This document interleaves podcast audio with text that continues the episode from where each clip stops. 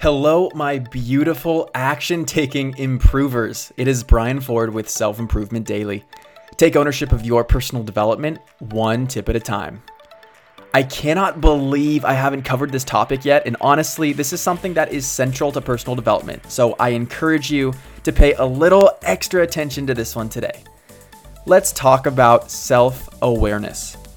Self awareness is usually mentioned in the context of your abilities relative to someone else's. The idea of knowing your strengths and staying in your lane, your upbringing as compared to someone else's, and your interests and passions that are born out of your own unique experience. Yes, that, that's all true, but that's only half of it. The second half is covered beautifully in a quote by Debbie Ford, and no, I'm not related to her. It goes as follows Self awareness is the ability to take an honest look at your life without attachment to it being right or wrong. What this means to me is self awareness does not involve judgment. It's merely an observation of how things are, not being critical of how you wish things were different. What this does is it allows you to accept yourself as you are, feel liberated in your truth, and create your life from a place of authenticity.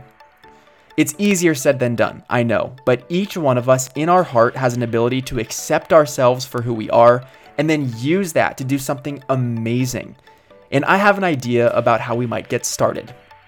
I'm helping coordinate a two day digital purpose summit for a brilliant friend of mine, and I want to invite you to participate with me. This event is completely free, and you will be guided through introspective exercises and reflection prompts to help you uncover what lies at your core. The event is this weekend, both Saturday and Sunday, from 2 to 4 p.m. Pacific Time. If you want to reserve your spot, email me now with the subject purpose to self improvement daily tips at gmail.com. Can't wait to see you there. Thank you so much for listening, and I'll see you next time on Self Improvement Daily.